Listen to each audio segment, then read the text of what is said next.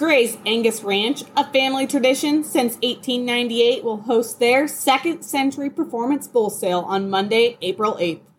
The sale will kick off at 1 p.m. at the ranch southwest of Harrison, Nebraska.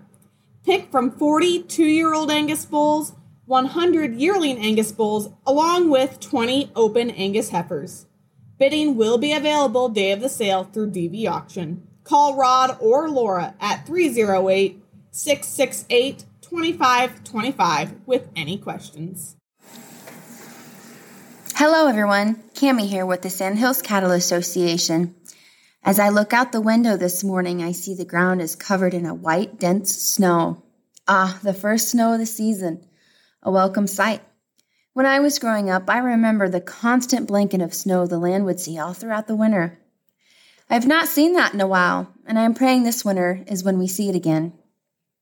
The calves for the EPNC contest for work last week and averaged a weight of 562. A good starting weight for the competition.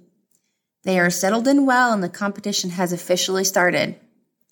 The schools that were chosen for the Steers for Students program have been notified and are very excited about this opportunity for their students.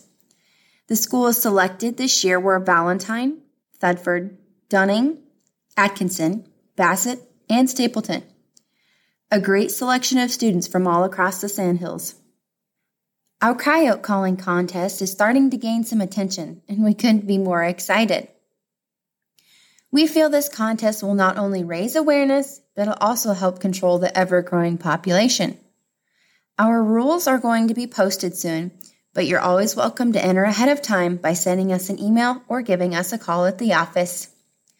Maddie's toes are in the water and a drink is in her hand as she enjoys a much needed and a well deserved vacation to warmer weather.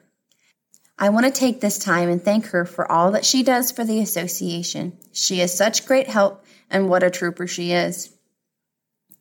We are currently running a special for our advertising packages for the area bull sales. So if you're interested in wanting to learn more, give us a call at the office. We'd love to chat.